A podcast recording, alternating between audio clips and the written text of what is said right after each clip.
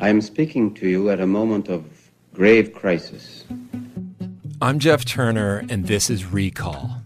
It's a series about history, not the ancient past, but history that's still hot to the touch. In this first season, I explore a revolutionary political movement that brought a modern democracy to the brink. You can find Recall How to Start a Revolution on the CBC Listen app or wherever you get your podcasts. This is a CBC podcast.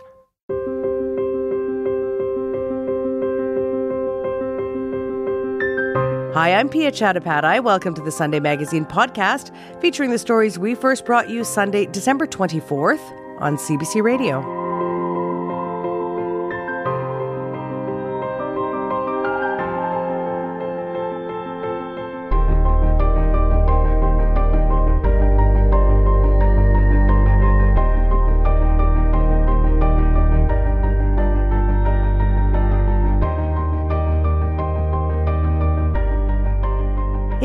Hard to feel hopeful in a world rife with conflict, but Paul Rogers says there's reason to believe in prospects for peace, even if it's tough.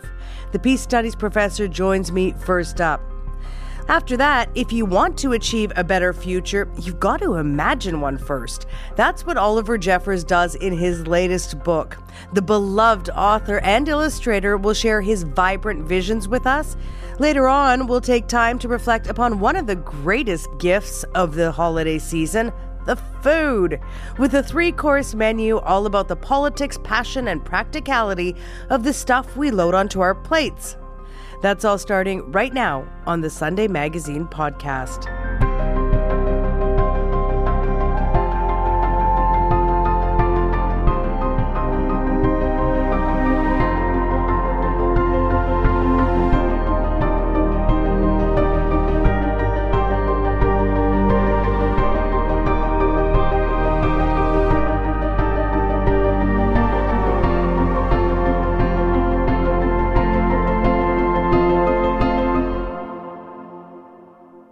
It is Christmas Eve, and normally on this day, the town of Bethlehem in the occupied West Bank would be full of thousands of people celebrating at the birthplace of Jesus. But this year, there are no celebrations due to the ongoing conflict between Israelis and Palestinians and the war in Gaza. There are also ongoing wars in Ukraine and in Sudan. Yet, even with all these conflicts, Paul Rogers believes there are reasons to be hopeful for peace. Paul's a professor emeritus of peace studies at Bradford University in England. Paul, good morning. Good morning. Nice to be with you. It's been a very difficult two and a half months for millions of people in the Palestinian territories and in Israel. So, as this year draws to a close, how are you thinking about this conflict? I think of this conflict, we're still at a, a very difficult phase. We've had the UN resolution uh, finally go through after the best part of five days of negotiations, but it's a very weak uh, resolution, a kind of multi compromise. And even then, Russia and particularly the United States uh, were not able to agree to it. They basically abstained. They didn't oppose it, they didn't use the veto at least. But that was really about improving the humanitarian situation, not actually moving to a, a humanitarian pause or even more so a ceasefire. So we're still, I fear, at a relatively early stage. Um, the suffering has been massive. Obviously, the Israelis suffered hugely on the 7th of October. We must never forget that, um, with about 850 civilians, 350 uh, police and army people all killed, and we still have the hostages, 100 or more, who are still held by Hamas. But on the other hand, what has happened in Gaza is, is quite extraordinary. Large parts of the whole area have been more or less flattened. There's not much left than rubble. Uh, we're finding that the Palestinians are being eased into a much smaller part of what is already a small territory, and the direct losses are something like 20 to 21,000 killed and 55,000 injured, and probably another three or 4,000 people whose bodies have not been recovered because they're under the rubble. There are also major problems with distribution of humanitarian relief. So it's a very difficult situation. But we are in the position where the Israelis themselves, under the current government, the Netanyahu government, uh, feel that this is the way to go forward, that they have to deal with Hamas once and for all. And the very big um, question is can you actually deal with Hamas in terms of destroying it? Can it be destroyed? Or is it more of an idea? And I think the Israelis are now starting to realize that that may be something of the problem. So let's break down some of the things that you said there. Let's start with this UN resolution. As you say, it took the whole week to get to Friday when the UN Security Council passed a resolution aimed at extending humanitarian pauses and corridors. It did not call for an immediate ceasefire. The U.S. abstained. Uh, Russia also abstained because it wanted that call for an immediate ceasefire. So here we are. We have a UN Security Council resolution that's been adopted weaker than what many parties wanted it to be. What difference might this really make at this point? I think it'll make some difference in that it will be a demonstration that there is very wide support for an early end to the war. Um, and that, I think, has accumulate, accumulated over the last four to five weeks. It was strong a while ago, but is now much stronger. Whether that is putting direct pressure on the Israelis, it's very difficult to say we are in this rather unusual position. We have a, a very hard line government. I think virtually everybody would agree that. Probably the most hardest line Israeli government since the War of Independence 75 years ago. And it also has the balance of power held by two parties, one very pro Zionist and another which is deeply religious. Uh, and they believe absolutely um, that Israel must completely defeat Hamas. And so you have this rare situation, and they are backed by most Israelis still, perhaps less so than two or three weeks ago, but certainly the majority of Israelis still support them. And that goes back to the absolute horror that the Israelis had with those attacks, and we should never underestimate that. It doesn't help us at all explain why the Israelis are using these very, very tough methods, but it does explain the, the change in mood within the country. Uh, it's a government that wasn't very popular uh, two, three months ago for other reasons, but it is there in charge and it is very much in leading in the military direction. So that I think explains a lot of it. What it doesn't explain is why Israel is not really prepared to consider a change, at least at this stage. That may change, but for the moment, I fear not. So Israel says it's going to continue with its war until Hamas is, quote, defeated in the Gaza Strip. Uh, uh, Benjamin Netanyahu has been saying that for, for, for weeks now a couple of days ago, Paul, you wrote a piece in um, The Guardian, I think it was. And in that piece, you asserted that the Israeli Defense Forces, the IDF, were failing in their goals. How are they failing as you see it? Well, as information comes out, and this is all from uh, maybe unofficial sources, but ones using military available information from within Israel, this is, these are not sort of outside people on the blog. There are indications that the IDF, the Israeli Defense Forces, are finding the war on the ground a lot more difficult than expected. It Shouldn't come as a big surprise because when the Israelis were last involved in ground warfare in Gaza back at the time of Operation Protective Edge in 2014, they did put forces into Gaza to try and um, take over the entrances to the tunnels and also the launch sites. And they actually had that led by their elite brigade, the Golani Brigade. And that brigade suffered pretty serious casualties. The Israelis resorted more to very widespread use of air power then. It's the same brigade which has gone into Gaza, along with many others, I should say. They have many, many troops in there. But that brigade also has suffered really quite severe casualties, even at a time when parts of Gaza were apparently cleared of Hamas. There are other indications as well indications from Israeli press sources, major newspapers, not just sort of Facebook pieces or anything, that the actual casualties the Israeli army are suffering are much worse than they're actually saying. Uh, the deaths are not hugely high, but they're losing now, getting on for 500 people. But there have been thousands who've actually been wounded, at least half of them very seriously. We're talking about maybe two to three thousand people seriously wounded, wounded, maimed for life, and maybe six thousand wounded overall. So these are losses. I mean, they're small compared to what the Palestinians are experiencing, but for an elite army like Israel's army, and basically made up of citizen warriors, it's come as something of a shock. It's not something the government will talk about, I'm afraid, but within defense circles and within analytical circles, it is something which people are watching a lot more than even two or three weeks ago, which is why I just drew attention to that in that piece in The Guardian. Hmm. This war's been going on for 11 weeks now. In that time, at least 20,000 people have been killed inside Gaza, according to the Hamas run health ministry. Another 50,000 injured, hundreds of thousands of people displaced. There are shortages of food and water. There are constant bombardments by the Israelis. In your view, Paul Rogers, to what extent is the world paying the right amount, if I can put it that way, attention to the humanitarian toll of this war and the impact on Palestinian civilians?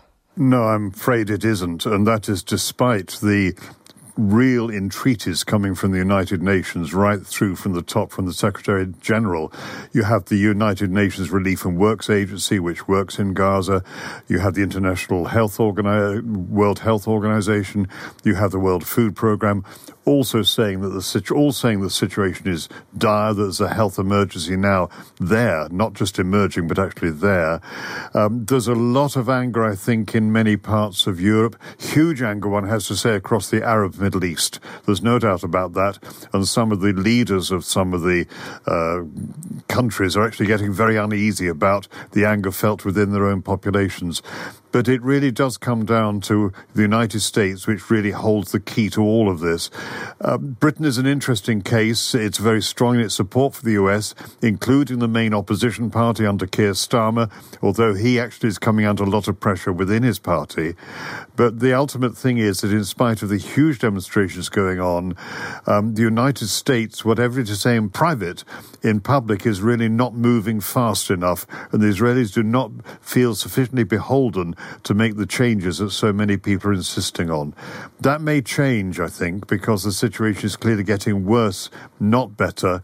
But for the moment, there's very little indication that the international community in the shape of the uh, United Nations, in spite of what the UN heads are saying, is not in a position to move fast enough or to have the influence that would change things on the ground, at least at the moment.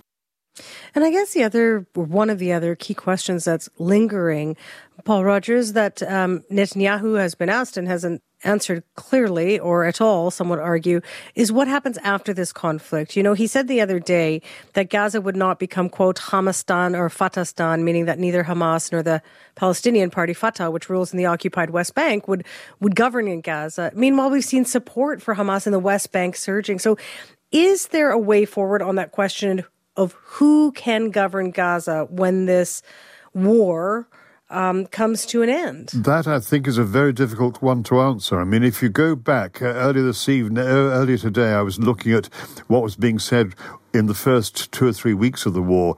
And what appeared to be the case then was that within the higher levels of the Israeli government, what they were anticipating was really moving the Gazans into maybe quite a small part of, of the Gaza Strip and really controlling it extremely toughly, almost like a sort of a not even a fully open prison, but a, a, and closed not in the sense of behind sort of a single wall, but in a way sort of hived off in some way. Um, and there's certainly many people in the cabinet uh, uh, on the more um, uh, far right parties were basically saying, well, what you really need to do is to clear Gaza of all its 2.3 million people and get them to resettle themselves uh, with international support, I suppose, in uh, in the Sinai Desert. But that simply isn't going to happen. And as you mentioned, the other thing which people are missing is the increase in pretty severe instability um, in the West Bank, um, uh, part of Israel that I know pretty well, the occupied territories, for what, nearly 50 years. And really, things are getting very difficult there because of the insistence of the settlers that Palestinians must move out to make more room for them. We have the situation in southern Lebanon where Hezbollah so far has held onto its weapons and its missiles and the rest. But back down in, in Yemen, you're getting the threat to shipping. So there's always a risk it will escalate And I'm afraid it's a long winded answer. Nobody seems to have a decision to take about what happens next. They're playing it almost by ear on the Israeli side, hoping, I think, that they can do such damage to the Hamas that it will not be a problem. Many people do not think that's possible because you're actually dealing with an idea which still has a lot of support, as you were saying earlier on in this discussion, within the West Bank. Support for Hamas has actually surged quite remarkably, I'm afraid. So there's no direct answer, and from the moment it does not seem to be thought through, which I think is a real worrying part of, of this whole conflict. You know, Paul Rogers, we're sitting here on Christmas Eve. Um, you know, time, I think, whether you're secular or religious, that a lot of people think of or hope for a world of, of, peace. And we have the situation in Middle East. We haven't even talked about um, the situation in Europe with the ongoing war in Ukraine. Um, the world again seems to be increasingly perhaps divided on the question of Ukraine. We see Western powers withholding or not giving financial aid like it had been in the in the earlier months with the U.S. and and uh, the EU. Do you see that conflict kind of holding its status quo for the coming months, or do you see something giving there that can find a way towards peace? I think it's unlikely uh, we're unlikely to see anything give within the conflict because it does seem to be stalemated at least through the winter months. It would probably be March or April before things change to any extent on the ground it may well be that at some stage um, feelers will be put out and some kind of negotiated settlement might, just might, become possible. It'll be very difficult for Ukraine to take. But the problem is, of course, that there was always the issue within Ukraine of part of the Russian speaking uh, minority in eastern Ukraine having a very, very close affinity with Moscow, with Russia. And uh, in a way, the idea that the Russians will have no role whatsoever in Ukraine is not something that these people in eastern Ukraine can accept. But against that, the damage that has been done by the Russian offensive is such that you are asking a huge amount of Ukraine as a whole to accept some sort of settlement, uh, probably involving Crimea at the very least, staying with Russia. In the final analysis, it's probably got to happen because neither side can win in the sense that Russia can put all the force it wants into it, but NATO will be losing too much of its own status to allow Ukraine to be defeated. On the other hand, if Ukraine, with NATO help, was to make huge progress unexpectedly against Russia, then the Russians could simply escalate and start talking about, you know, chemical or even nuclear weapons. So it has to end in negotiations. Uh, it may be that as winter proceeds and as the stalemate continues, then it may be possible for some of the really skillful backroom negotiators and mediators to begin to bring the sides together. That, I think, is the best we can hope for at the moment. Otherwise, the risk is that the war will go on for another full year with all the loss of life and damage that that entails. There's a possibility, though, that, that may be an area where things improve. But at the moment, it's pretty uncertain that that will happen. The world feels very unstable. This year has been a rough one. It hasn't, I don't know, I felt this way, I think, uh, in a long time. You're the peace guy, Paul Rogers. I'm sure people ask you all the time, um, you know, do you see any hope in these conflicts and these so- solutions to these conflicts that can, that might be found? It's going to be very difficult for these two particular conflicts. And one has to say, we know it's not nice to face, but this is a very successful war for the world's arms industries. The business is absolutely booming. World military expenditure is going up quite markedly. Um, the stock prices of the major uh, companies, right across, not just across the Western world, but more generally, are really in a very good state. And so there's one uh, sort of sector of society which is actually doing pretty well. And that, in some ways, doesn't mean that it militates against settlements, but it does, it does make things, I think, slightly more difficult. There are other pressures coming in which we tend normally to forget about. I mean, no doubt at some stage, somehow, both in the case of Gaza and in Ukraine, uh, it will be possible to come to a solution. Um, it may be messy, it may take months, or possibly in the case of Ukraine, years, but it is likely to happen. You then move on also to what else is are the big trends in the long term. Well, you mentioned at the start the, the war in the even greater problems in Congo, uh, DRC, where about 5 million people have been killed in the last 10 years or so. Whereas in the other major conflict, protracted one in Myanmar, if anything, um, the military government which is in power is beginning to lose its grip, and the rebel forces seem to be gaining. But uh, essentially, they're different problems. We don't put anything like enough resources into these problems themselves uh, as a world community. And the United Nations, I think, is particularly weak at the present time. Against all of that, then there are the major big issues which are facing us in the longer term. And that is a world which is more and more divided economically, but even crucially, the big one of all, of course, is climate breakdown. And that seems to be a problem for the fairly near future, not the far future. And there, there is some good news because we now know that it is technically possible to decarbonize an economy much quicker than we thought even 10 years ago. But that really takes us into this much wider area of where the world is going from here. Hmm. Look, you've studied not just the idea of peace, but also the ways to achieve it for four plus decades now, Paul Rogers.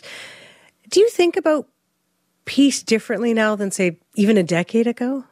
Um, I don't think so. I mean, if you're in this kind of study, uh, and I say I, have worked in this field for over 40 years, including on political violence and right back to the nuclear era. One thing I would say, though, is if we were having this discussion now in 1983 rather than 2023, in other words, 40 years ago, our huge worry without question would be the risk of a worldwide nuclear war because that was when the final stage of the Cold War was at its worst and most dangerous, almost as dangerous as you go back to 1962 and the Cuban Missile Crisis. We got out of that, um, partly through the change in Russia, the Gorbachev change, partly one senses because of a mood in the West that some way had to be found out of this. The peace movements were, were very strong. But, you know, we were really worried that we'd even get to 1990, and we did, and we got beyond that. We're not out of the nuclear era by a long shot. We have the problem of bioweapons, but it is not at the level we had then. So there are signs of hope. One could say jokingly, I suppose, that people who work in this field in detail for many years, they have three choices personally. They are either, what is it, um, alcoholic, suicidal, or optimistic. And there are reasons for cautious optimism because of the capability of humans in a world community which may be divided to come together when they have to. Personally, I think that is going to happen, but it's going to happen not because of these particular wars, but because of the realization we have to act together. Otherwise, it will be the climate problem that defeats us. Um, that, I think, is the biggest single issue that we face. You know, we have young grandchildren. In fact, we have two grandchildren under the age of one. And they could all be alive, both of them and our other grandchildren could be alive in the 22nd century and one hopes that they will look back and say, well, at least in the late 2020s, people began to talk sense about the need to avoid war. Um, and so there's always a cause for optimism, and you do come through these things as we have in the past. But this is a pretty tough time, one has to admit. We'll have to leave it there, Paul. I always appreciate your analysis, and I, I you know, I, I think at the end of this year to to hear you talk about um, at least having a bit of optimism for the coming year. Um, is deeply appreciated. Thank you very much. Thank you very much. Paul Rogers is Professor Emeritus of Peace Studies at England's Bradford University. You're listening to the Sunday Magazine podcast. I'm Piya Chattopadhyay.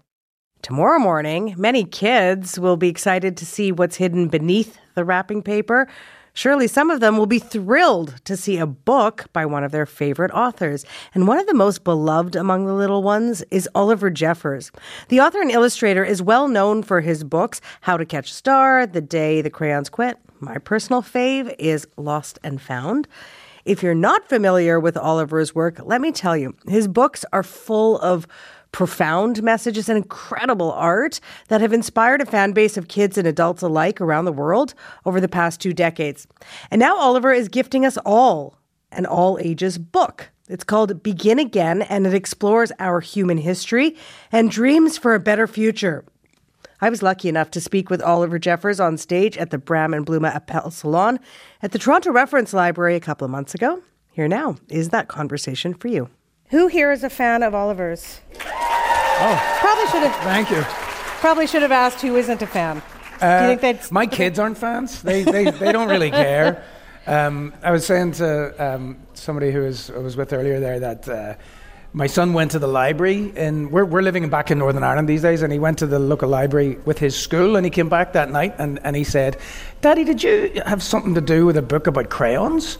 I was like, yeah. He goes like, I thought that looked like you. and I was like, have I never read that to you? And he goes, no. What do you read to your kids? Uh, other people's books? Yeah. yeah. Okay. We'll Yeah. talk about what you're reading to them in a bit.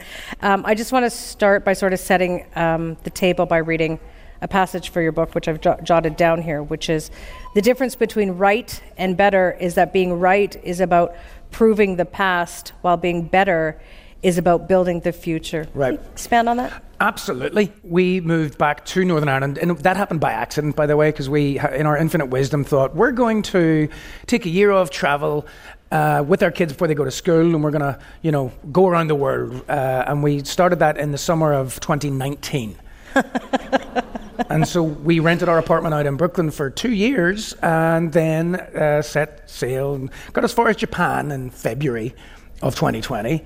Uh, and the shutters of the world came pulled down, and we went to the only place that, that we could think to go, which was a little apartment that we had in, in Northern Ireland. Uh, and we've kind of been there ever since.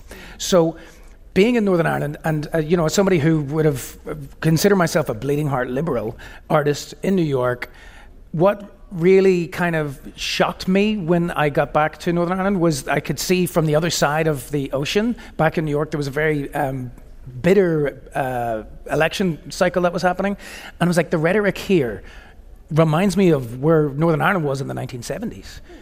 And why is that? Why are why are people going against their own best interests by trying to to prove that their story is more important than the, somebody else's story or that they were right? And and it was like it's it's holding people back because by you being right, it means that somebody else must be wrong. And then that person who is wrong or wronged then carries that with them. Whereas if you replace the terms right and wrong with better and worse, it suddenly becomes very clear what needs to be done in any given scenario and what it is that you actually want.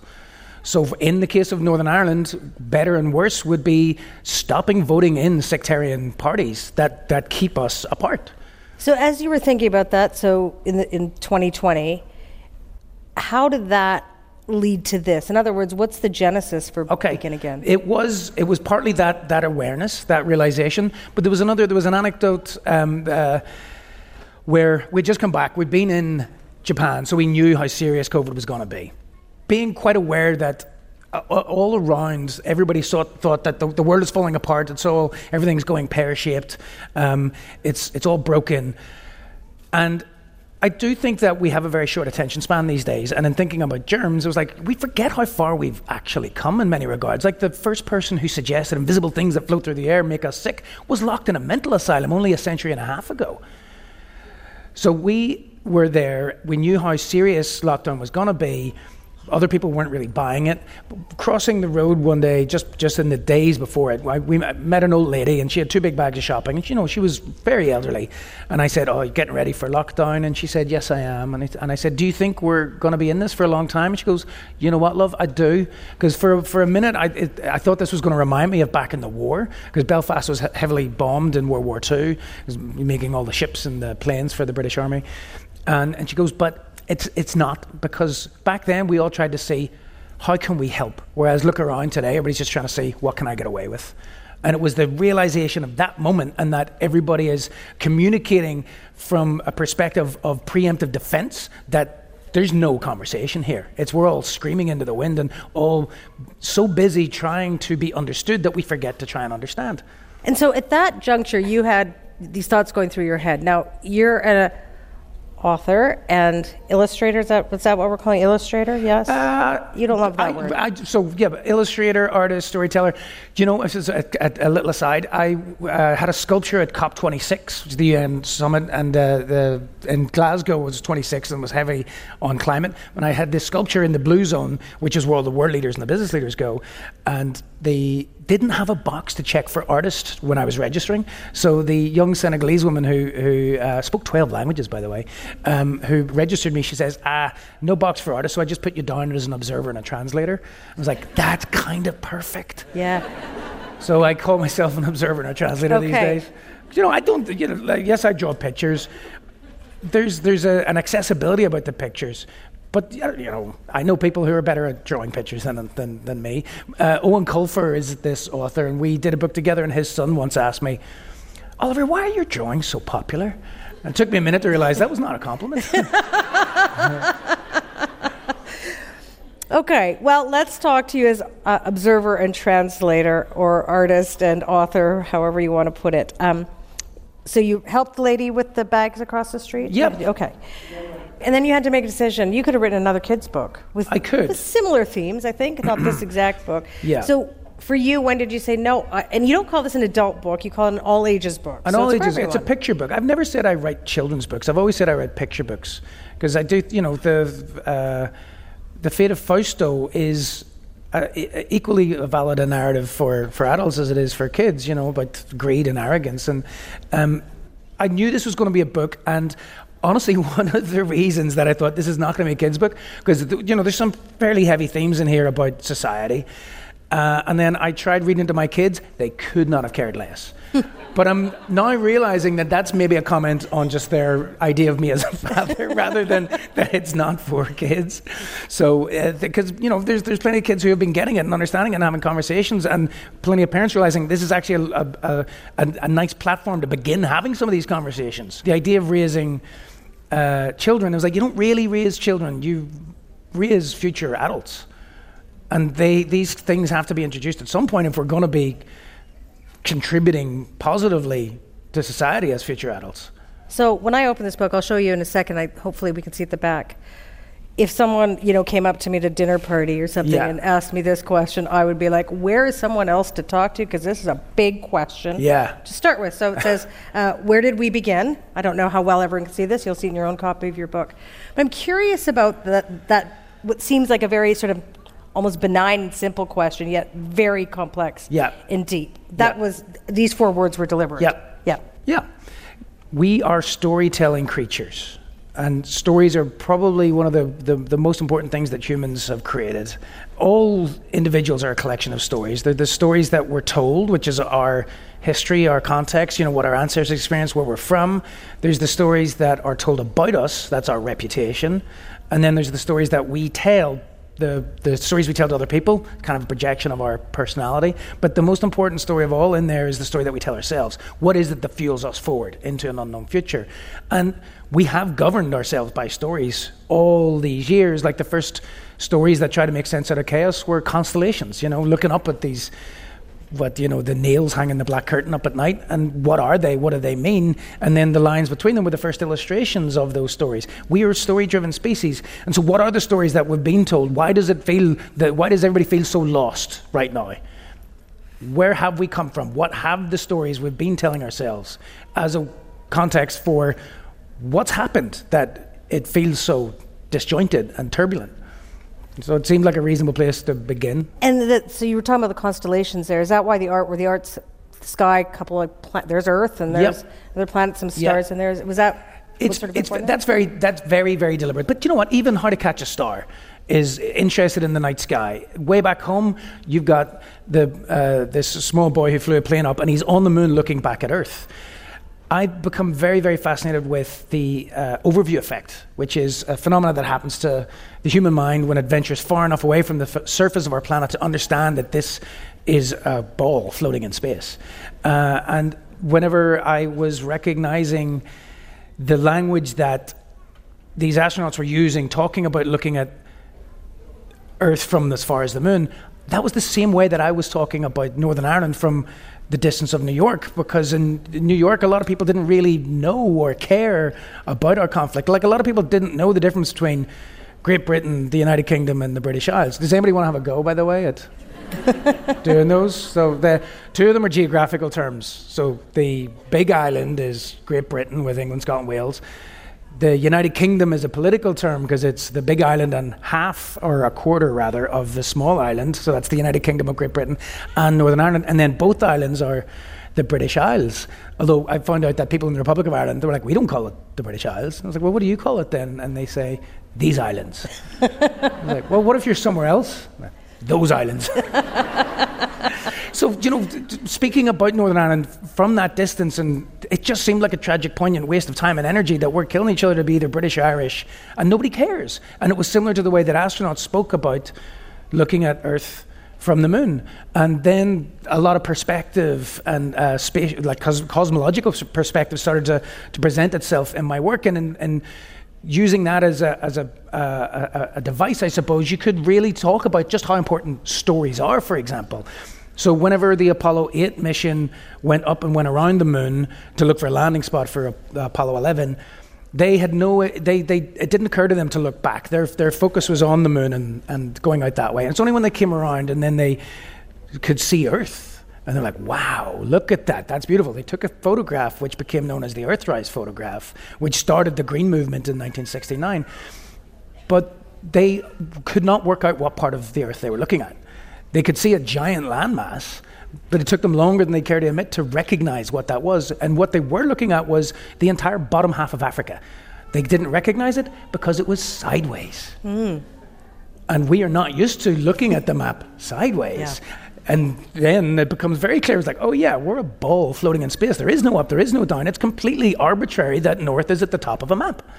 That's a concept. That's a construct. That's a story we told ourselves to make sense. Yeah, I always say um, we think we're the center of the universe when we look at maps because we're always central, the center of it where you live. So when I lived in the Middle East, yeah, well, North America was far left of that. When I look yeah. at a map here, it's yeah, it's and I, I find it really interesting when I moved to the states and I found some some old school maps that divided Russia right down the middle so the USA could be in the middle. And, you know, European maps for centuries have made Greenland about nine times bigger than it really is to push Europe down more in towards the middle.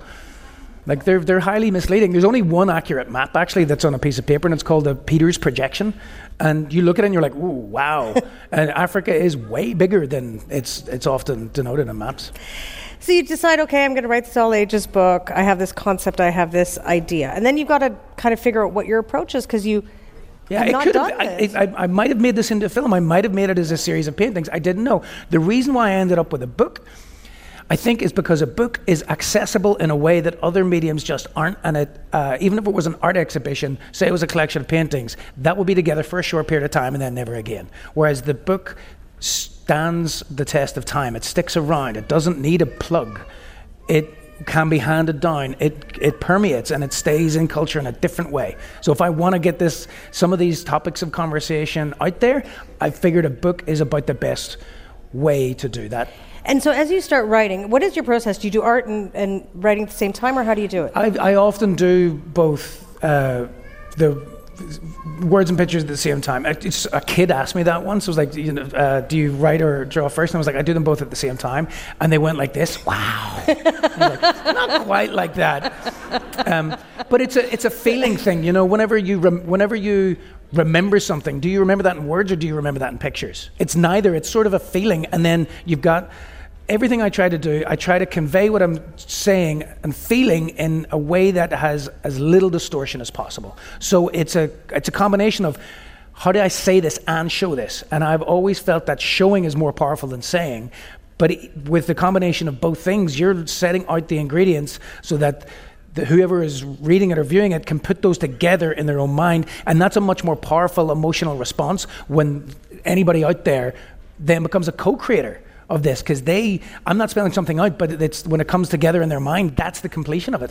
And so when you're writing for young kids i would imagine or non-adults i will say um, it might be easier to picture your reader. In other words i don't know if you write for one person i do write for one person yeah? when you're writing for everyone mm-hmm. there isn't a singular as, as much of a singularity. No. So when you were thinking like of the words because this book it's really beautiful and complex and yet its beauty lies in simplicity as well. With the stories, I tend to just not really show them to people. I, I intuitively know. But with the, the, the intention of this book was to convey complicated feelings in a simple way, I keep testing them on people and I keep reading and showing. And if there's something that is not landing the way that I feel it needs to land, then I go back and finesse it because I want to boil things down to such simplicity that they cannot be disagreed with. Because I have an intuitive feeling that all people, even on various different political divides and religious divides, are much more similar than we actually give ourselves credit for. And so, how do I get to that deep emotional point before there's misinterpretation? So, this book, um, I've seen it described as a book about the climate crisis, about greed. About how, how would you describe what this book is about? I think it's a book about the power of storytelling and the importance of community. Is it a book about climate? Sure, but so's stuck. So's the day the crayons quit. The, the thinking that climate is this separate issue that's over here is dangerous to us because everything is climate related. We need a climate for anything to happen in. And the idea that it's an isolated problem. You know, even the way which countries go in to negotiate their own climate terms and the way they deal with things, it's like remember there was non-smoking sections in airplanes. It's a bit like that, you know, like because germs and weather do not need passports. So to treat these things as if they did is is laughably futile. And whenever you know that overview effect again, it becomes very obvious that this is one giant single super system. It needs to be treated with a cohesive, united front for anything to take hold. The Frank White is one of the NASA engineers that, that put some of those early spaceships up, but he said, We're going to have to start acting as one species with one destiny. We are not going to survive if we don't start doing that. And so, what role do you see art playing in the climate crisis? I think art is a massively important role because if you know, it's right up until this point, it's been thought of as a science issue. Uh, anybody here a teacher or in education? Okay, so very important work that is preparing f- future contributing members of society. There's been a lot of talk worldwide about STEM education science, technology, engineering, maths. And it's and it's only recently that somebody thought to put an A in there for art. And I've been going to all of these uh, science conferences and working with scientists, and I've managed to convince them all that the A is the most important letter in there because science is how we do something, but art is why we do it. So it's the stories that drive us forward. The science figures out what to do with that. So that is the job of science, uh, of art. So art is not, you know, it's not decoration. It's not making something look pretty. It's not entertainment. The, uh, and, and a visual talk that I've been doing, I prepared this slide, and it's like art and storytelling are not the icing on the cake. They're not even the cake. They are the table upon which the cake sits. The job of art and storytelling is to change the ground under your feet so you see the sky differently and you see your role in the world differently. So, when you're thinking about these big issues, this summer, just by way of example, and I don't have to tell any of you, um, the hottest summer on record since we've started keeping records. From Greece to Hawaii to Canada to, to New York, there were floods. Ireland? Yeah, to Ireland. Where do you find the hope? Because so many people, and I, I would say previous to this summer, but so many people anecdotally had told me, like, I've never felt so hopeless. Yep. Uh, because we're all disconnected. Because we are in this age of liberalism and individualism where we're all told that we are, you know, the most important per- person in the world, and that's a that's a lovely way to think, but it disconnects us from our community. So the massiveness of this problem compared to you as an individual seems overwhelming. So, where is my hope there? Because having been at a bunch of the, these these conferences, uh, speaking at the TED uh, Climate Countdown, running in the, the, the rooms at like UN Climate Week, for all of these problems that we face, there are solutions. We are just not getting behind the same ones. And that's ego comes into it. And even in the climate arena, people are prioritizing being right over being better. So, a way to rephrase this or reframe it and shift the perspective on it is that we don't have a climate problem. The climate is not broken. The world is not broken. It's doing exactly what it should with the input it's receiving. We have a people problem in that we are too busy arguing over what to play on the radio to notice the smoke coming out of the engine. So it seems infinitely easier to settle an argument than to change the weather. And we can do that. There are solutions. We just have to start getting behind the same ones and explaining to people and bringing people in along the journey that they have a part to play in this. So when I, when I spoke at uh, COP26 and I did that sculpture, people were saying there was five groups of people present. And I realized there wasn't, there was six. So the, the, those groups were world leaders, business leaders, the delegates trying to actually make the change, the media, Then outside there was the angry youth protesting, which I probably would have been in had, it, had I not been inside the blue zone. But then from inside this, the, the, the inside passage, I was like, realized that that's not actually helping. These are the people trying to fix the problem, and yelling at them is, is, is discouraging rather than, you know, if it was a halftime talk, it should have been encouraging rather than you're doing it wrong. And I have noticed from watching my wife the way she mothers our children that you'll never get anybody to change their mind by telling them that they're wrong. But yet, that's what we keep doing.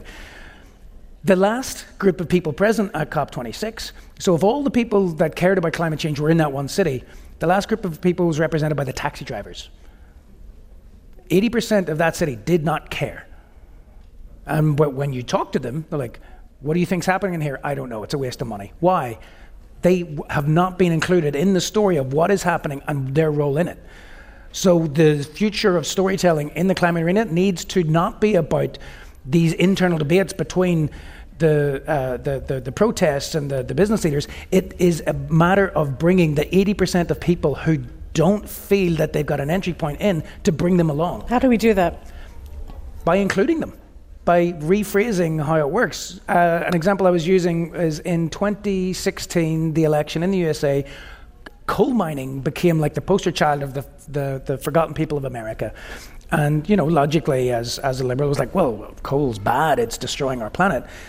And from the other perspective, was like, don't tell me what to do.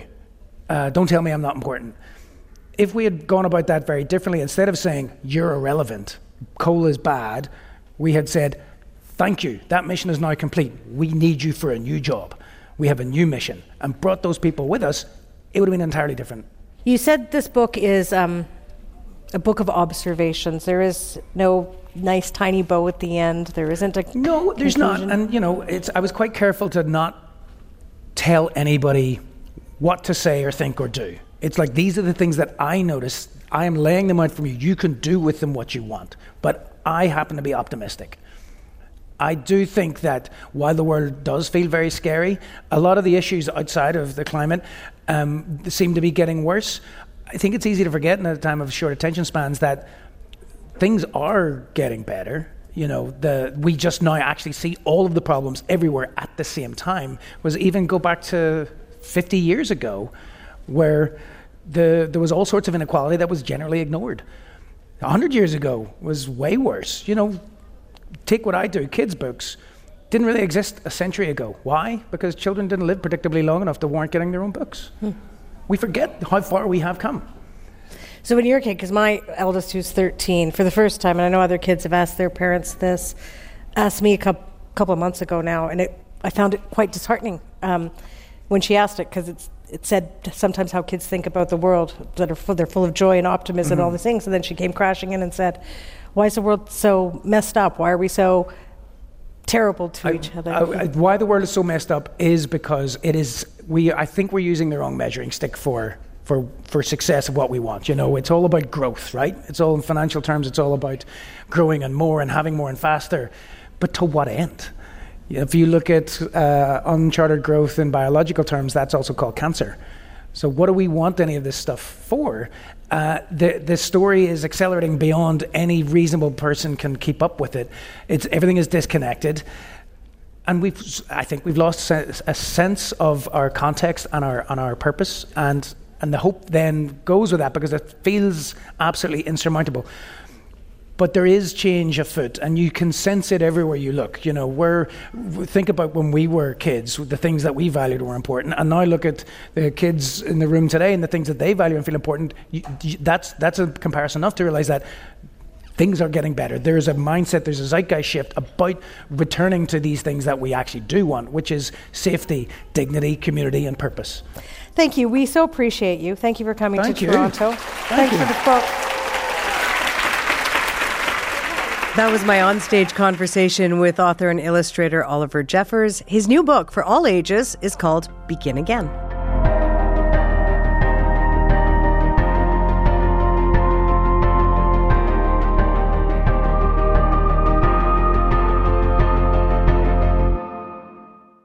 I am speaking to you at a moment of grave crisis. I'm Jeff Turner, and this is Recall. It's a series about history not the ancient past, but history that's still hot to the touch. In this first season, I explore a revolutionary political movement that brought a modern democracy to the brink. You can find Recall How to Start a Revolution on the CBC Listen app or wherever you get your podcasts.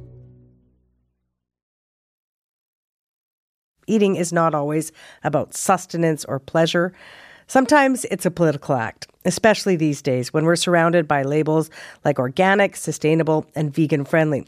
With all of that, there's a growing awareness of how the food we eat gets to our table but it wasn't always that way. Marion Nestle helped change how so many of us think about the way we eat. She's credited with helping invent the field of food studies. And her 2002 book, Food Politics, opened the foodie floodgates, making future bestsellers like Eric Schlosser's Fast Food Nation and Michael Pollan's The Omnivore's Dilemma possible. Marion recently shared her story in a memoir called Slow Cooked An Unexpected Life in Food Politics. I spoke with Marion Nestle all about it in November of last year. But I want to go back to your childhood. You grew up in New York and LA, but you write about this rural setting, a place called Higley Hill in Vermont, which I, I think I can best describe as a farm slash summer camp that you spent time at. And I'm wondering how foundational was Higley Hill in your time there and how you felt about food? How, what impact did it have? Well, it was extraordinarily influential. Um, for one thing, it was the one place in my childhood where I just felt happy and free. Um, I loved being outdoors. The people who ran the camp had lived in China for a very long time. And uh, the woman who, who ran cooked Chinese food, um, woked vegetables, and she really was a fabulous cook. And it was the first time that I'd been exposed to fresh food. This was post World War II America. There wasn't much in the way of fresh vegetables being shipped across country at that time. And the camp had a very large kitchen garden. And if you were good, it was your turn to go and pick hmm. vegetables for the garden. And, you know, it was one for me and one for the pot kind of thing. I just loved picking vegetables. And then she would cook them into something that was absolutely delicious. And the grounds also had many kinds of berries growing wild all over the place. And we were sent off in the morning to pick berries and she would put them in pancakes. I mean, I've just never eaten anything so absolutely delicious. And I still feel that way about yeah. fresh vegetables and fruits and berries. So this was your, um, if I can describe it as your early love affair with food. Um, you had never planned on a career in food and nutrition. Instead, you chose to study biology at university. You became a scientist. And you know, you talk about, look, when I was a kid, we didn't have much fresh food. The time you were in university, Marion, there weren't a lot of girls and, and women embarking on, quote, serious scientific careers. You faced many hurdles. And I'm wondering if you can give me a sense of what it was like being a woman in science at that time. Well, what was happening was normal. So I didn't experience it as unjust, unfair, or um, something that should be fought against. It was just the way the world was. And when I started my graduate career, my first interview with the graduate advisor was, well, we're going to give you a fellowship this year because no men applied. But next year, when men apply, you'll probably have to give it up. And that was just kind of the way it was. I mean, women were expected to get married and have children. And believe me, I did that. I was trying very hard to conform. Uh, and there were, you know, the example that I use is that my three closest friends in high school had as their lifetime ambition to marry a doctor, a professor, and a rabbi, respectively. and they did. And, and, as far as I know, they're still married to them. But the, uh, you know, I didn't even have that ambition because I wasn't very socially adept and didn't think I had any control over that either. Um, but the options for women were very, very limited. Um, it was understood that if you did work, you were going to support your husband's career. Um, and when I went back to my 25th high school reunion, I was one of only two women in my class who had careers, let alone jobs. Hmm. Um, and the women who did work were helping their husbands. Uh, so, I mean, that was just how it was. Yeah. I mean, you not only had a career, you also went on to have children. And I, I, I, want you to tell me this story, tell our audience, our listeners this story. Something happens one morning when your kids had an extra long swimming lesson. It was a Saturday morning, and you said, Hey, I got time to go to the lab. I can go get some work done. What happens when you get to the lab, Marion? yes, uh, I call it the swimming pool of epiphany. it was it was the moment at which I knew that a scientific career would be impossible for me, uh, because I walked into my lab on a Saturday morning expecting nobody to be there and expecting to be able to you know get a little work in, and everybody was there. And I mean everybody. The lab director, the his wife, the uh, lab technicians, all the graduate students, all the other postdoctoral fellows, everybody was in the lab. I hadn't even known that people in my lab were there on Saturday morning. And even if I'd wanted to be there, there was no way in the world I could have done it because I had nobody to take care of my kids. Um, my husband had a lab job of his own and he was working on his career and his career, we both agreed was much more important than mine. Um, so that was a turning point. I, I walked out of there that day thinking, no wonder everybody treats me as if I'm not getting any work done. And no wonder I'm not getting any work hmm. done. And I know that there, you know, I now know that there were women of that era who were able to manage careers and family, but I was not one of them. I just couldn't do it. Um, and that was it. I started looking for teaching jobs. And, and then you found one, and uh, you were assigned to teach a nutrition class. Well, yes, that that was life changing too. Um, I was at Brandeis University as a, a, instructor in the biology department, and it had an unusual set of rules about faculty practice, which was that you could only teach the same course three times in a row so you didn't get stale. Um, and you had to teach whatever was needed. And I was, my three years teaching cell and molecular biology were up and I was um, told I was time to teach a human biology course. Would I like physiology or nutrition? I picked nutrition. I thought it would be more fun. And was it ever? I've never looked back. Yeah, you said it was like falling in love when you started this work. So, what did you love about it? Everything. Mm-hmm. Um, it connected to everything that I was interested in besides science. It was connected to history and culture and anthropology and sociology and politics. Yeah. You have this great line in your book, Marion. You write, I am hard pressed to think of a problem in society that cannot be understood more deeply by examining the role of food. So expand on that for me. Well, if you want to, uh, it's hard for people to understand climate change. It's not hard for people to understand that raising animals for food creates greenhouse gases because they burp methane. People get that right away.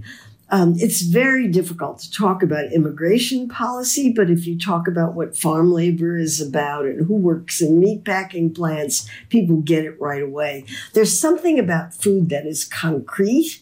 It's extraordinarily intimate because it's something that you put inside your body. Um, and people relate to it in ways that they find very difficult to relate to other things in, the, in quite the same way. So this makes it immediate. It rouses passions mm. in hmm. people. I, I like all that. I like the way food and nutrition attach to people's um, concerns about religion, culture, family, um, society. I, I, just find all of that really interesting. And you can, uh, I'll give you the easiest example. 10 years ago, I couldn't mention the word capitalism in class. Without getting students really upset and uncomfortable and twitching in their seats. And now, if I'm talking about the kinds of things that I talk about in food politics, everybody in the audience jumps up and says, Aren't you really talking about late stage capitalism? Well, yes, I am. Um, and I, I think you can do that through food in a way that just doesn't feel as threatening. If you're just tuning in, perhaps while eating a scrumptious, healthy breakfast, or perhaps not, I'm Piya Chattopadhyay, and I'm speaking with the author and professor Mary Nestle about her new memoir. It is called Slow Cooked An Unexpected Life in Food Politics. Okay, so Marion, let's um talk about your time as a nutrition policy advisor for the U.S. Department of Health and Human Services in, in D.C. and Washington. That's where you ended up eventually working. And I, I, I know that politics and food intersected for you before that, but this is perhaps, correct me if I'm wrong, where they really come together for you. What did that experience reveal to you about how food and politics intersect? Well, I tell the story in my book, Food Politics, and repeat it in the memoir that on my first day on the job, I was told that no matter what the research showed, the Surgeon General's report on nutrition and health, which is what I was in Washington to edit, would never say eat less of any American food commodity. It would never say eat less meat. It would never say drink less soda. It would never say eat fewer snack foods. It would never in any way suggest eating less of American food products, because if it did, the Department of Agriculture, which defends commodity agriculture, would complain to Congress and Congress would prevent the report from ever coming out. And that's exactly what happened. As a result, the report said eat less. I mean, there's a reason why dietary guidelines talk about sugar, salt, and saturated fat and not soft drinks, meat, and hmm. snack foods. There's a reason for that because the industry pushback on talking about specific food products is just too great, and no government agency is willing to stand up to that. Uh, so that was what I learned that there were just constant political maneuvering. I was protected from a great deal of it because I was a lowly staff person in that office. Uh, but I could certainly see that every single word of that report was going to be scrutinized by any food company making a product likely to be affected by the recommendations of the report. Hmm. That was in the late 1980s, and that situation exists for dietary guidelines up until the present. And then there was another, if I can put it this way, aha moment for you. This is when you're at a conference listening to someone talk about the tobacco industry. What did that illuminate for you? It was a conference on behavioral causes of cancer. And by behavior, uh, the conference defined that as cigarette smoking and diet.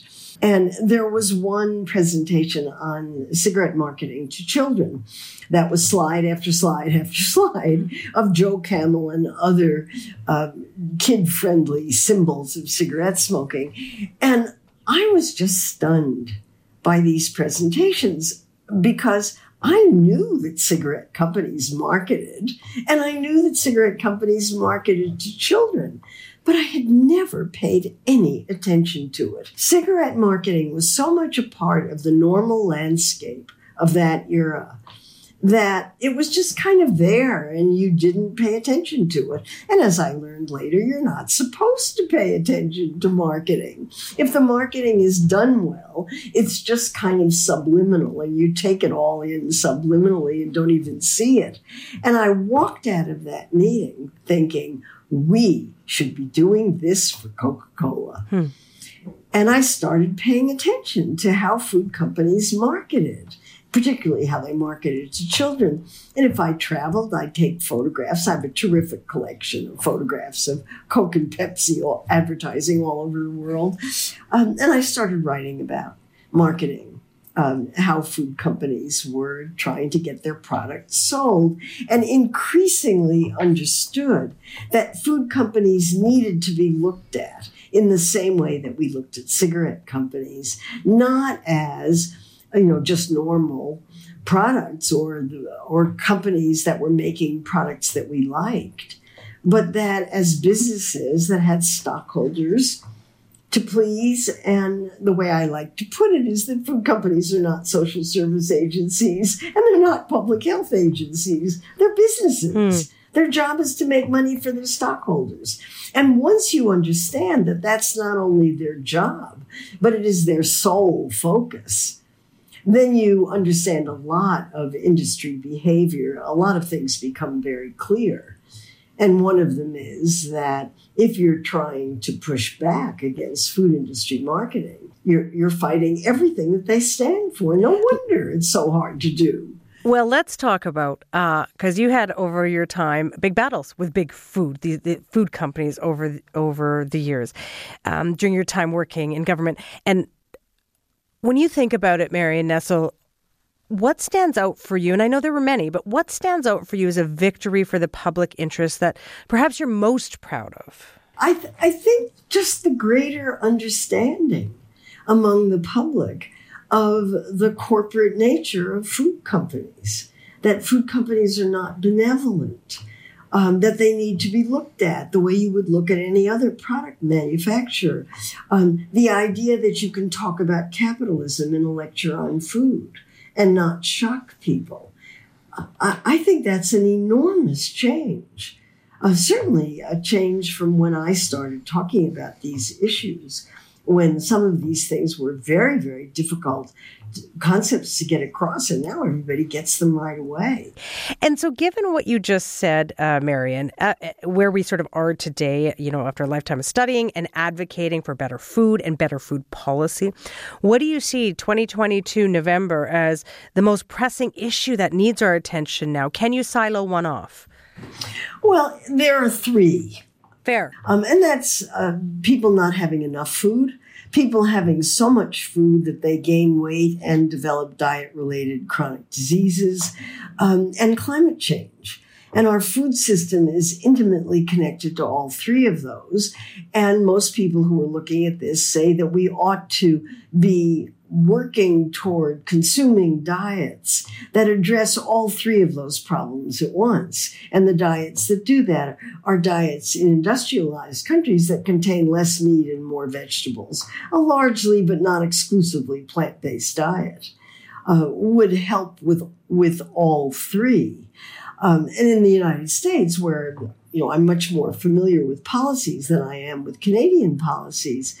Um, I think we need to link agricultural policy to public health in a much more direct way. Right now, our agricultural policy is support, is designed to support commodity agriculture and public health is you know we don't even we don't even push the growing of food for people in our agricultural policy. Instead we support feed for animals and fuel for automobiles. That needs to change.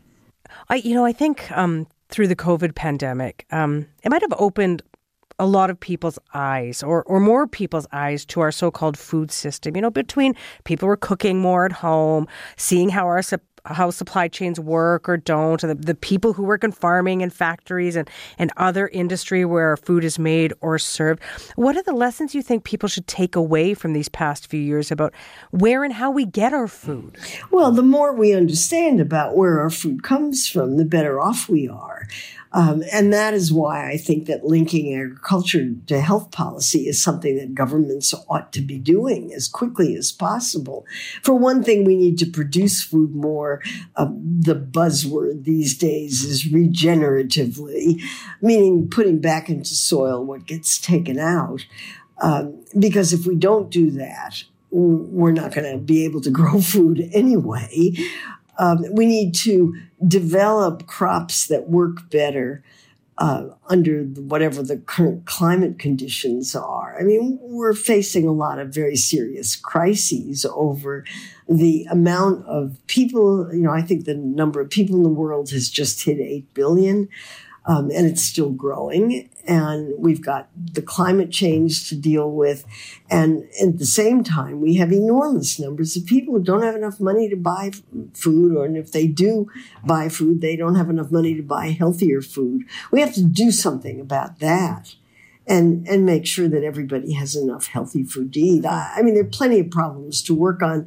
Um, was, uh, food was once described to me as a full employment act. There's no la- there's no lack of issues, and there are endless things to work on. And the more people working on them, the better, as far as I'm concerned. You know, you've had such a storied life and a storied career. You went on to write so many books, perhaps the most influential being Food Politics. But it's taken you some time, Mary Nestle, to get to your memoir.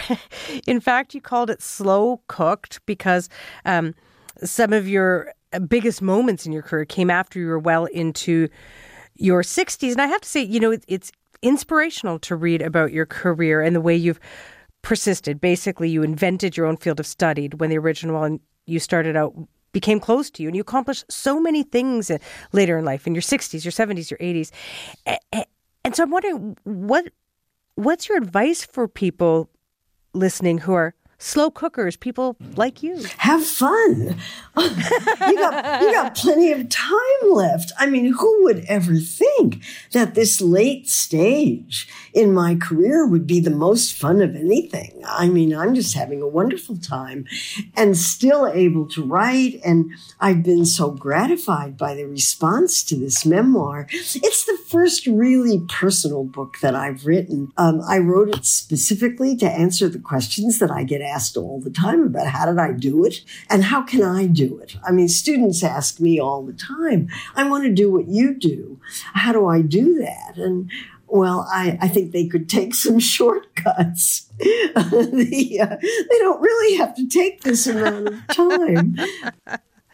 Uh, you said it was very interesting to to write it, and I will just say it was very interesting and inspirational to read it. So thank you for it and for making time for us today. My pleasure. That was my conversation with Marion Nestle from November 2022. Her memoir is called Slow Cooked An Unexpected Life in Food Politics. I'm Piya Chattopadhyay, and you're listening to the Sunday Magazine podcast. So, Marion may have you thinking differently about how you eat, but lunch is around the corner, my friends. So, how about what to eat?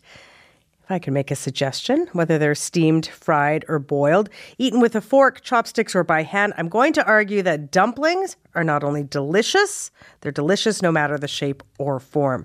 After all, every continent and culinary tradition has its own version, and I'm guessing many families do as well.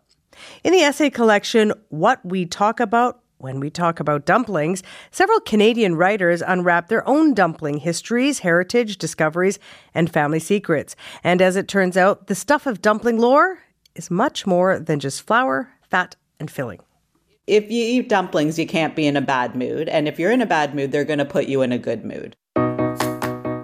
Hi, my name is Amy Rosen. I'm the author of the cookbook Kosher Style, and I wrote about matzo balls in this anthology. When I think of dumplings, what I think about is nostalgia. You're walking down the street, maybe an aroma hits you and stops you in your tracks. They pull at the old heartstrings and they make you smile.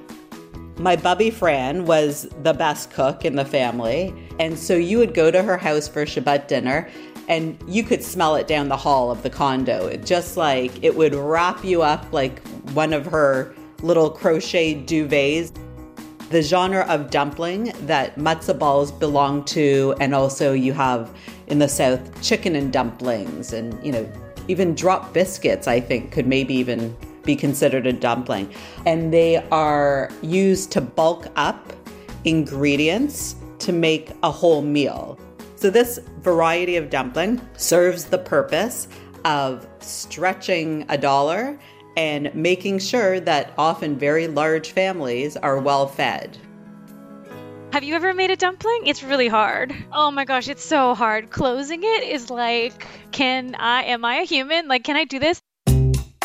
My name is Christina Gonzalez. I'm a freelance writer and I wrote about siopao.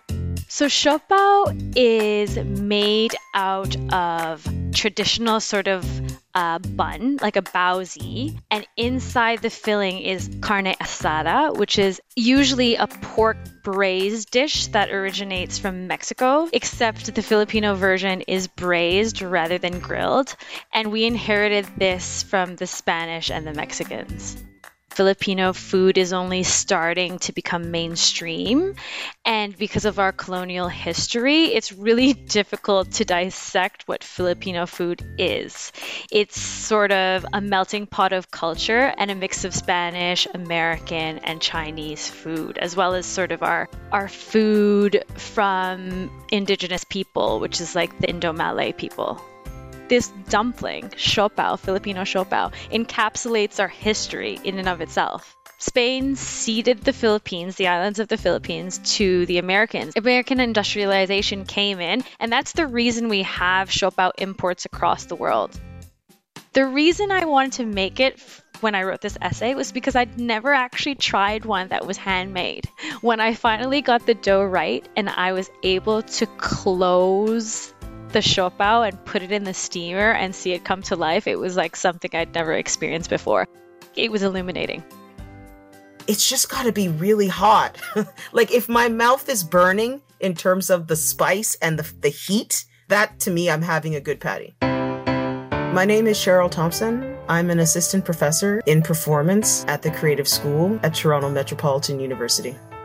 I wrote about the 1985 Jamaican patty controversy. So, patties deserve to be in this book because, like dumplings, they're a, a, pastry essentially encased in some kind of meat or veggie. The actual mechanics of what a patty is it's very similar to what a dumpling is. It's a street food that's also part of a diasporic culture. So you think about the dumplings in North America, they're really coming from quote unquote ethnic communities that come from somewhere else. They were brought into this part of the world, just like the patty was brought into this part of the world from somewhere else. So, the Patty Wars. In 1985, the Canadian government had an issue with the term patty they felt as if because they had already identified the beef patty as being a particular type of item, they basically said that the patty could only contain meat, salt, seasonings, and other things. It couldn't have fillers in it. So, how they've classified beef patty, it was without any kind of breadcrumbs or any kind of filling. So when they found that there were basically Jamaicans selling what they were calling beef patty, they wanted to shut a particular store owner down. The meat inspection um, officer came in and said, We're going to find you $5,000 if you don't change the name of beef patty because it goes against our regulations.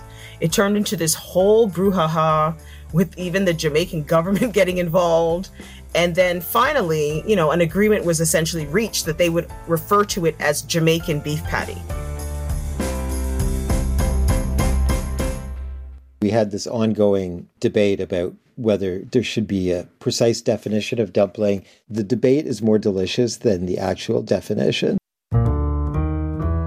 My name is John Lawrence. I'm a freelance journalist and I'm also the editor of the anthology.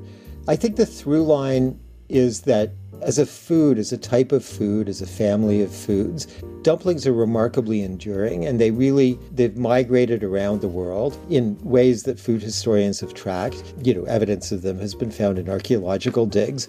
A lot of the stories that are in the book talk about the sort of intergenerational element of dumplings. This dish has this emotional content. You know, in my family, you know, every fall we do this plum dumpling uh, dinner plum dumplings, which in Hungarian is called szilvás gombóc. It's very delicious. It's very heavy. It's very rich. They're basically prune plums that are wrapped in a potato dough, breaded, and then you eat them with sugar and a little bit of lemon rind. 12 years ago, my mother had a stroke, and she's okay, but she couldn't cook anymore. And so my sister and I had to take over making the plum dumplings, and it took several years for us to figure out how to do it properly. There was a lot of trial and error, a lot of error. So that learning process, that intergenerational learning, is um, also something that comes up over and over again in these stories. The paradox in, the, in terms of dumplings is that the reason that there's so many varieties and species of dumplings is because that's exactly what happened over time, right? You know, they moved from place to place, local people sort of adapted them, and we continue to adapt them.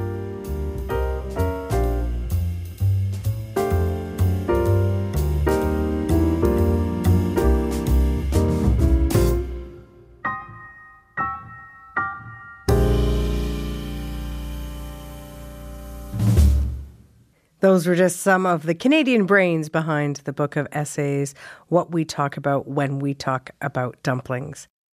Now, as many can attest, especially at this time of year, getting meals on the table can be time consuming, expensive, and exhausting. But my next guests are hoping to make that task a little easier, a little cheaper, and a lot more delicious. And when cooking advice comes out of the Ottolenghi Test Kitchen, people around the globe pull up a seat at the table. Yotam Ottolenghi may well be the name on some of your greasiest, sauciest, and most dog eared cookbooks. The chef, restaurateur, and author has brought his international palate, born of his Israeli, Italian, German roots, by way of London, to the world's taste buds.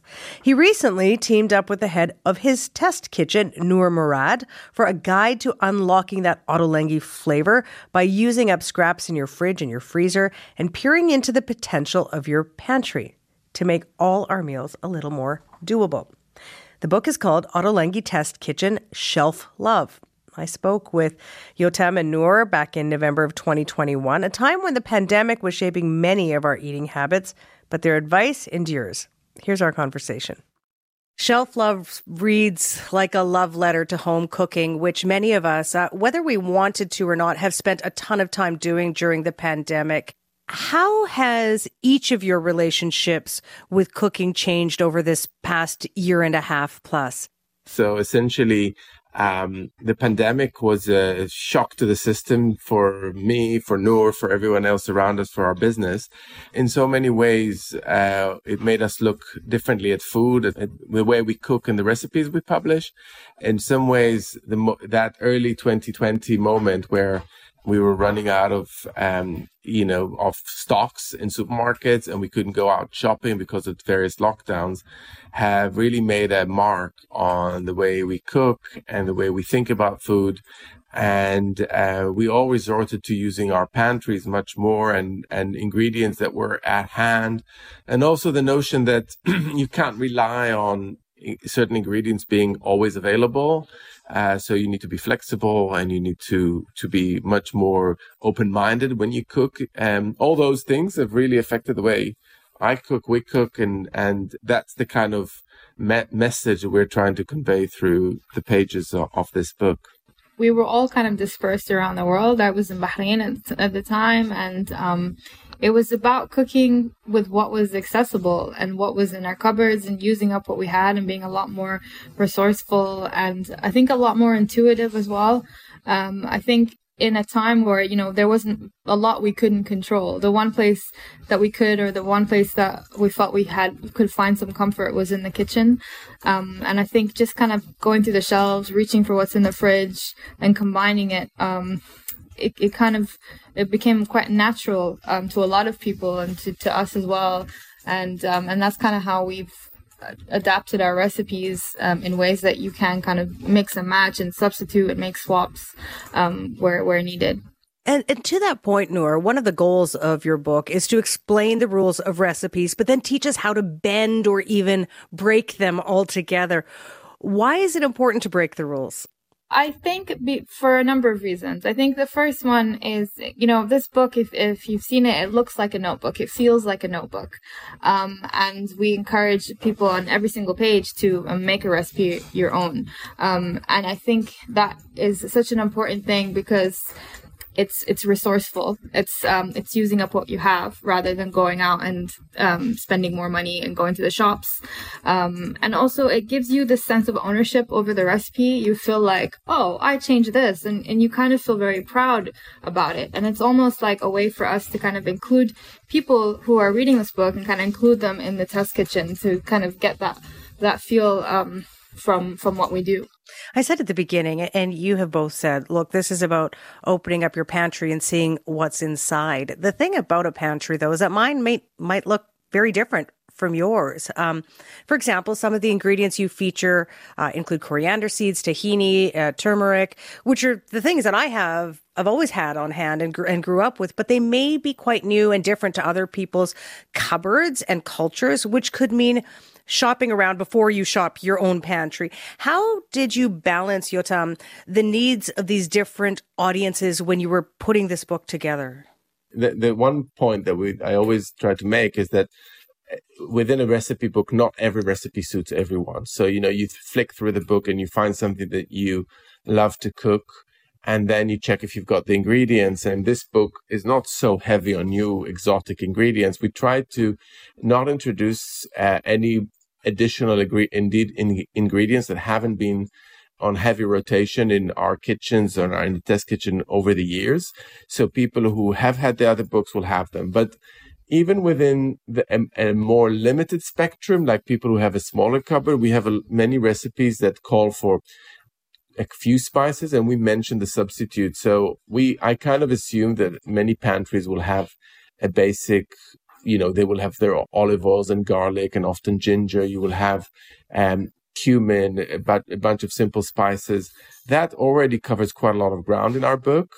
Uh, and then there's all the, the, the changes that you, we allow you to make. And I'm not saying it in a kind of uh, cheeky way. I'm saying it in an encouraging way. You know, we allow you to make this change. We want you to make these changes.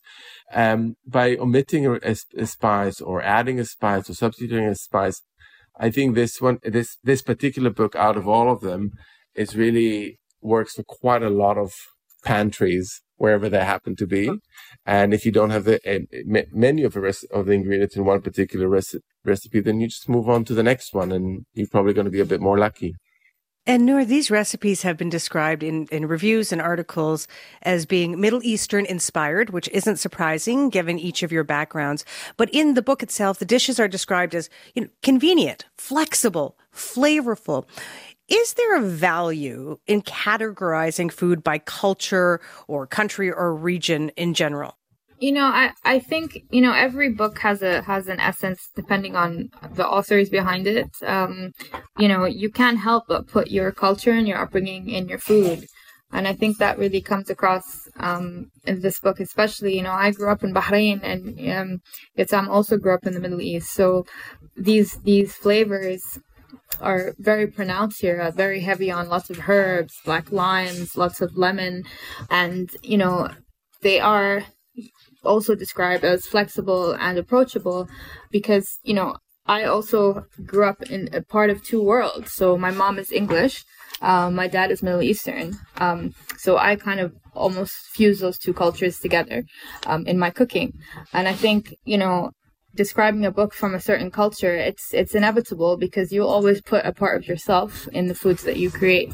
And Yotam, there has been this reckoning lately around the cultural origins of food and the people who bring them to popularity, whether it's food writers, some of whom have been criticized for appropriating cuisines of other cultures, or TV hosts, quote unquote, like discovering dishes that have been well known to their originators for eons.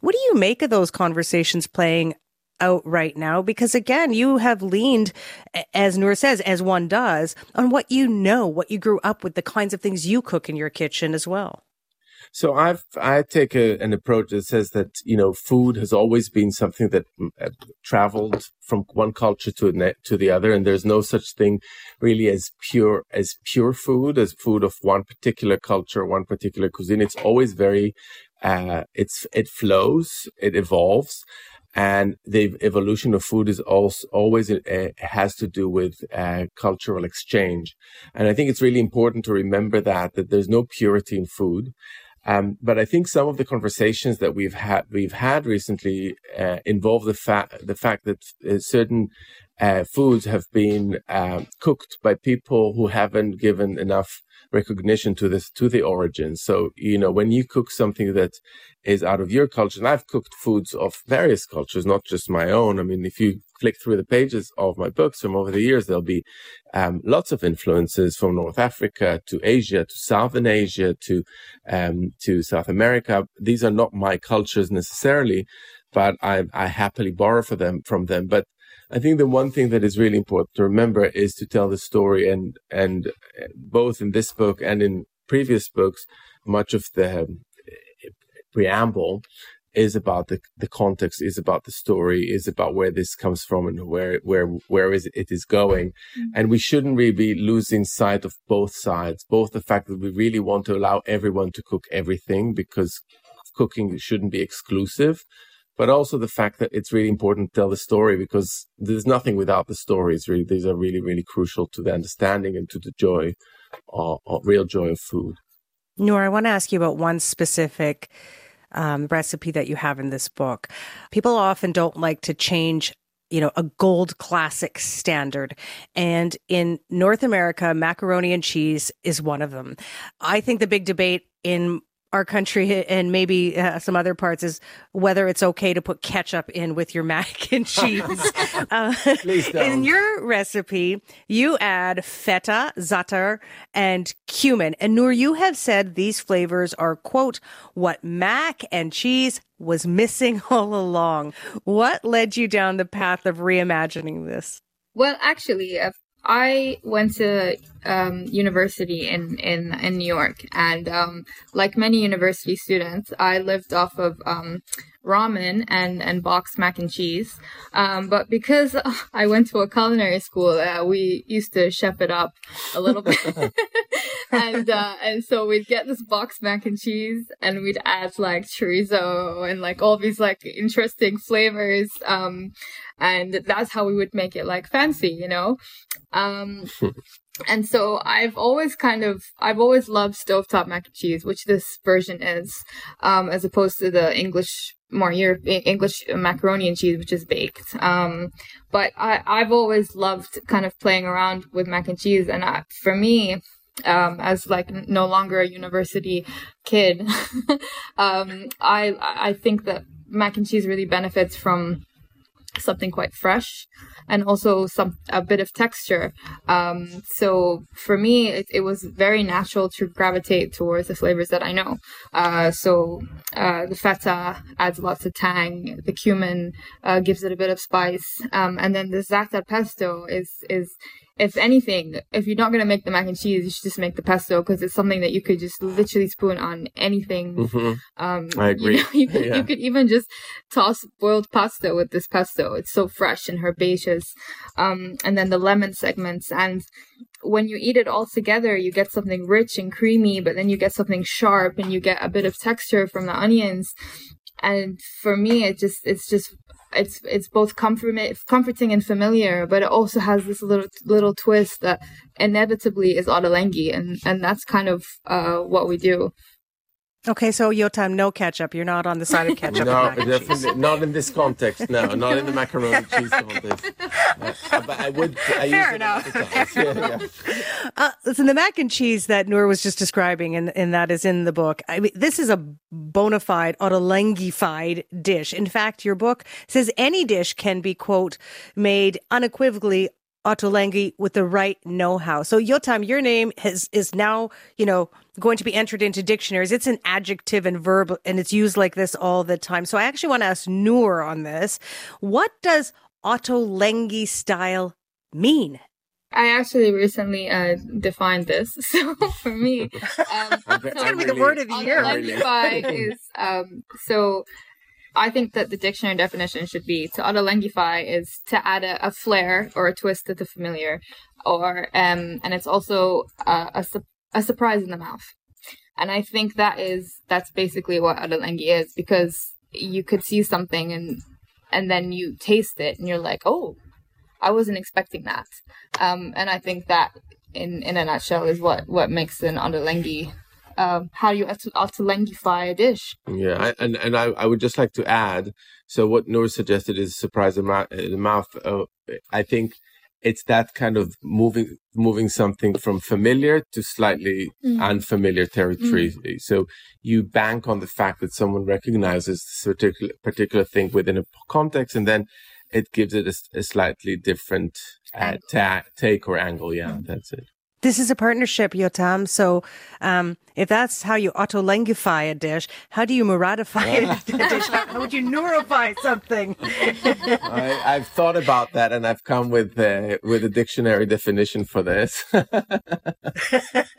so you take a lot of herbs and you cook them down slowly with oil, and then you add. You can also put one black lime in there to infuse the flavor, the, this kind of very astringent astringent astringent, black limey flavor, and you get something that is really beautiful and green and, and wonderfully um, deep in flavor. And then you add some more of those herbs fresh at the very Mm-hmm. end too. So they add kind of that kind of zingy freshness of fresh herbs. And then you take that wonderful herb mix and you, you serve it with everything, preferably with rice. Yeah. I think yes, I think it's quite appropriate. I think he he forgot only the yogurt. Something. Oh, yeah. Add a bit of that. I have to let you both go in a moment, but I want to play a quick lightning round um, with you. Is that okay? Yeah. Okay. So Noor, chickpeas canned or dried? You only get you can only choose one. Dried. Because? Because they're just so glorious, and then you can use the chickpea liquid, you know, uh, to make like a really delicious broth that you cook things in. Yeah. What's your one food vice? I love marzipan. It's my vice. marzipan. I love it. No, but not the bad stuff, the good stuff. At least 70%. or right, right? Uh, Yes. my colleague Verena knows what's up because I'm always uh, raiding her stash. So. Um, so I, I, I eat more cheese than I, than I need to eat. Uh, really good age, age uh, Mars, is marzipan. I was parmesan and pecorino are my vices. And I always, um, and I, I, I think those are vices that I'm very proud of. I don't have any problem with that, but I probably consume a bit too much. Fair enough. Okay. Each of you, and Noor, I'll start with you. What's the best thing you ate this week? Best thing I ate this week? She's on a she's on a weird diet, so I don't I don't think you want to hear that. I'm like the worst. I'm on the worst diet ever, but so like the best thing at this point is like a boiled egg, honestly. With some cumin and za'atar on it. they, they got Yeah, the make actually, a I boiled do egg always- excellent. I always put za'atar on my boiled egg, so Oh, if that's you so haven't, good. you Eh, haven't had it, then you should. good on Za'atar fried a egg. bit of Oh. uh, uh, shatta, which is like a, a hot sauce, fermented chili sauce. Okay. Non-dieting Yotam, best thing you ate this week. I I just come from um, from uh, Amsterdam, and I had a herring sandwich. So it's like really soft, spongy bread with a herring, and and it's got a raw onion and a gherkin. It's so good. Mm. Okay, Yotam, what should I make for dinner tonight? Oh, pantry Oh. friendly. French, so we go for the. I've got in front of me the roasted potato with aioli and buttered pine nuts. Yes. really kind of like if you've got potatoes in the house, you're probably going to get going to have much of the other ingredients, which are just aioli ingredients. So you know, garlic and oil and egg, and um, and uh, and that is a takeoff on uh, chips with mayonnaise. So it's got like roasted potatoes. A puddle of aioli, and then on top of that, you've got uh, pine nuts with, with paprika uh, in oil, all spooned on top, and it's just absolutely delicious. I would make that, and it's Yeah. super easy. Yeah, and then if you're looking for more of like a um a one tray bake uh meal for for for the whole family, I would go for the the Berber chicken with chickpeas and and carrots. It's uh it's a whole it's just a whole meal in itself, and people love that. And then the good thing about that is if you don't have Berber spice, you can use other spice mixes that you have in your in your kitchen. So It's been a real pleasure to speak with both of you. I look forward to um, making those recipes. I, I, when you were both just saying what I should eat for dinner tonight, in my head was going, why not make both on one night? Thank you both for joining us. I appreciate it a lot. Thank you. thank you for having us. That was my conversation with Yotam Ottolenghi and Noor Murad, who have a book together. It's called Ottolenghi Test Kitchen Shelf Love. Tonight I'll be prepping Christmas things. So no uh, za'atar tonight, but maybe tomorrow. Uh, why not um, add something to your mix for your dinner menu, whether it's tonight or another night? You can go to our website where we posted Noor and Yotam's recipe for comfy tandoori chickpeas. Mm. You can find it at cbc.ca slash Sunday.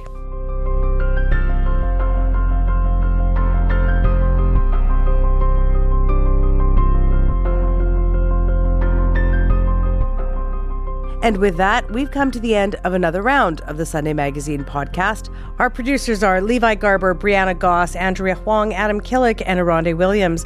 We had additional help from audio technician Sam McNulty and studio director Danielle Grogan. Our senior producer this week is Pete Mitten. Our executive producer is Brian Colton. I'm Piya Chattopadhyay. Thank you so very much for letting us your ear here on the Sunday Magazine podcast.